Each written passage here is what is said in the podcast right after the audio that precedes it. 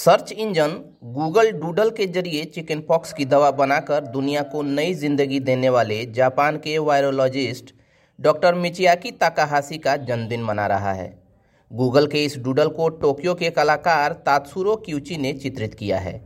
Doctor मिचियाकी Takahashi का जन्म 17 फरवरी वर्ष 1928 में जापान के ओसाका में हुआ था और मिचियाकी ताकाहाशी का निधन 23 दिसंबर 2013 को हुआ।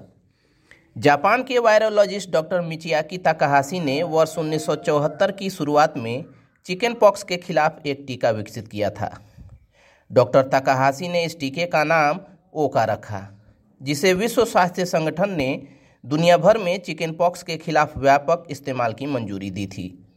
संक्रामक वायरल रोग और इसके संचरण के गंभीर मामलों को रोकने के लिए डॉक्टर ताकाहाशी का यह टीका काफ़ी प्रभावी बताया जाता है।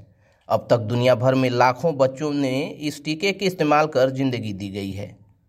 डॉक्टर ताकाहाशी ने ओसाका विश्वविद्यालय से मेडिकल की डिग्री हासिल की और वर्ष 1959 में उन्हें ओसाका विश्वविद्यालय के माइक्रोबियल रोग अनुसंधान संस्थान में एक शोधकर्ता के रूप में काम करने का मौका मिला। खसरा और पोलियो वायरस का अध्ययन करने के बाद डॉक्टर ताकाहाशी ने 1963 में संयुक्त राज्य अमेरिका के बॉयलर कॉलेज में एक शोध फेलोशिप स्वीकार की। यह वही समय था जब उनका बेटा चिकन पॉक्स से गंभीर मुकाबला कर रहा था।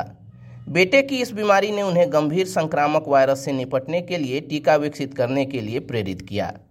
आज डॉक्टर ताकाहाशी के इस जीवन रक्षक टीके का उपयोग 80 से अधिक देशों में वर्षों से किया जा रहा है।